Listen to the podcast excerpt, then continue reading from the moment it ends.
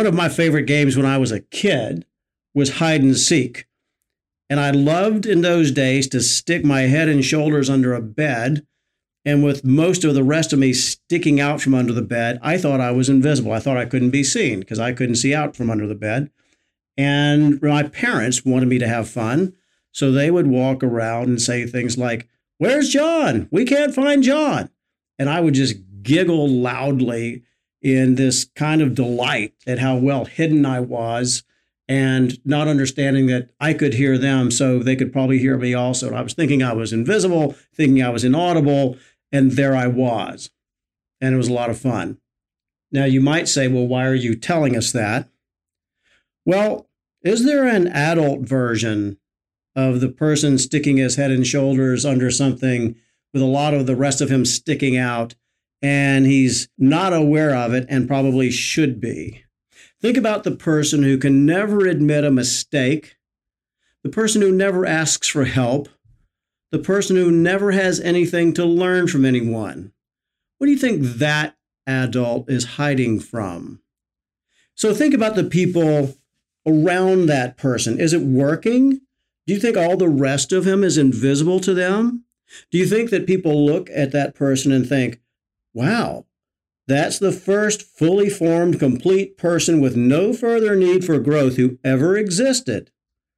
Or do you imagine that they think, wow, he's pretty insecure, or he's hard to work with, or he's set in his ways, he's a little rigid? In other words, don't you think they see his legs sticking out? In other words, we don't really have that much upside in pushing out this persona of never making mistakes. It gets in the way of us growing, but it doesn't really achieve the aura of perfection we would like to imagine. And the very person who's doing it, surely he has seen other humans trying and hasn't been fooled. So why would he imagine that it would work in his case? I'm going to take you down another thought thread and then I'll reconnect all these dots near the end. One of my favorite times in sports history was the decade of the 1980s when the Lakers of Magic Johnson and Kareem Abdul Jabbar and James Worthy and all those others just traded championships or nearly seemed to against the Boston Celtics of Larry Bird and Robert Parish and Danny Ainge and Dennis Johnson, Kevin McHale. Those were magical years when you felt that you really knew those players and they had such strong personalities not just the superstars, but the whole teams. And then these other characters would come in and out of the drama every so often, like the Houston Rockets and the Philadelphia 76ers. They'd come on and off that stage, but the main characters were the Celtics and the Lakers. Pat Riley coached the Lakers through most of that decade. After the Lakers won the championship in 1987, Riley wrote a book called Showtime Inside the Lakers Breakthrough Season. There are a lot of great themes that come through in Riley's book. One is just the commitment that it takes to be excellent. I've heard other great athletes say things like, if I just let up 1% in my intensity, I wouldn't even be in the top 10 of my sport. And I've even heard one say, I wouldn't even be in the top 100 anymore. In his book, Riley goes back to a previous season right after the Lakers had won the 1984 85 season championship. Here's what he wrote Anytime you win a championship, there's a ring ceremony in front of your home crowd early the next season. The celebration for our 1984 85 title was held before a game against the Cleveland Cavaliers on November 4, 1985, the fifth game of the new season.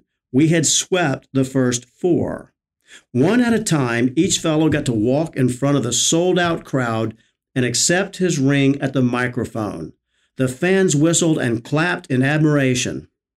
Cleveland, a team struggling at the bottom of its division, then proceeded to kick our championship ass.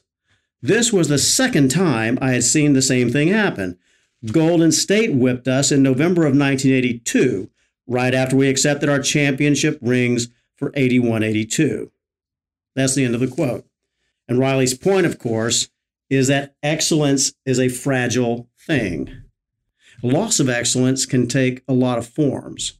In basketball, one is simple physical intensity. But another is loss of commitment to improve, to grow, to learn, to escape that pressure we all feel to be a finished product. Riley talks in the book about a pivotal point in that previous season when the Lakers had beaten the Celtics to win the championship of 1985. The final series had started off terribly. On Memorial Day of 1985, the Celtics had beaten those Lakers so badly at home in Boston that the press called it the Memorial Day Massacre. Back in 1985, 9 out of 10 sports writers would probably agree that Kareem Abdul Jabbar of the Lakers was the greatest player in history. So everyone agreed after that game that his best days were behind him. The legend was slowly fading with age. Here's what Riley wrote about Jabbar's response the very next day. Quote, We met for a game reviewing session the next morning. I walked into the room and found Kareem Abdul Jabbar sitting up front. He got right where he could take his criticism full in the face. I let fly. I stopped the tape at every bad spot, backed it up, and played it over again. James Worthy sat in the back row. He couldn't believe how the team captain, the greatest basketball player of all time, absorbed every harsh word and looked straight back at me and said, You're right. Riley then dished out a little more feedback to the other players and then wrote, quote, Finally, I came back to the captain and I asked him simply and directly, Kareem, what do you want to do? Kareem said, Let's just go to work. That's the end of that passage. So look at the example that Jabbar was setting. He wasn't sticking his head under a bed and hoping the rest of him was invisible. His clear signal was I'm going to be the number one learner here today, even if it's embarrassing. Riley then writes about the intensity of the next two and a half days of practice, how the Laker players were pushing themselves much harder than he could. Now, what Jabbar did next is even better. But to understand this next story, you have to know the sacred status of the team bus that the Lakers rode to the games away from home. No one outside the players and coaches, no wives, no best friends, no mentors, no former coaches ever allowed on the team bus. It was a sacred spot before the game for just the team and the coaches. Here's what Riley writes Thursday, May 30th, we boarded the team bus for game two. Kareem came up to the steps of the bus and asked me if his dad could ride along. I was surprised. We had made a big point that the bus would be 12 players and three coaches, no one else. But I could see a need in his eyes. He was about to face one of the biggest tests of his career. It was important to be with his father. I said, fine. Here were these two men sitting together one big and the other a giant. I knew that they had had their share of father and son difficulty in earlier years, but that day they were feeling the importance of their mutual bond. They inspired me to throw away my prepared speech. That's the end of the quote. Now, that game, Jabbar played one of the greatest games of his career and embarrassed the critics who had said his career was fading. And the Lakers went on to famously win that 1985 series. Now, think for a minute about that. Think about being Jabbar. Put yourself in his place. Think about playing a terrible game that first day in Boston in front of a hostile crowd, a famously hostile crowd. The critics were hyperactive. What would you do? Would you have been tempted to hide in your superstar mantle and say something like you were misunderstood or you were tired of the game, or the ref's calls were bad?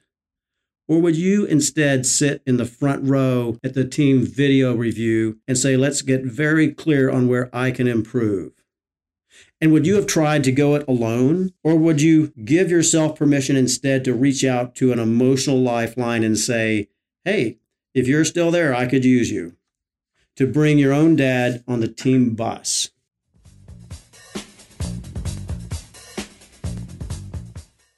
Now, I've been talking so far as if it's pretty easy to be that guy, the guy who's happy to make his mistakes visible, the guy who's happy to ask for help. But we've seen plenty of environments where there's a lot more downside to doing that than upside. Let's take attorneys, for example.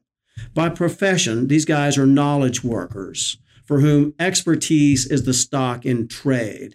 Admitting a mistake or asking for help is one of the worst things you can do for your career unless you're very careful about choosing the right location for that kind of transparency.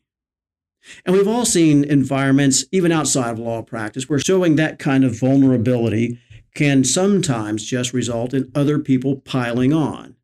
Yeah, they say, he made that mistake, and here are some more that he made. So, how do we as leaders create the sort of team environment that Pat Riley created during that time for the Lakers? Well, maybe by modeling these behaviors ourselves. Are we quick enough to introspect and honest enough to come clean in our group? Do we have enough confidence in our mastery of real leadership habits not to be worried about winning every expert contest? How do we get crystal clear on what is important in a leadership role so that we can be comfortable surrendering the things that are not? How do we create an atmosphere of high integrity where none of us have our heads and shoulders under the bed, where we all see each other clearly and are fine with that, using that level of transparency to solve problems, learn fast, and really outpace our competitors?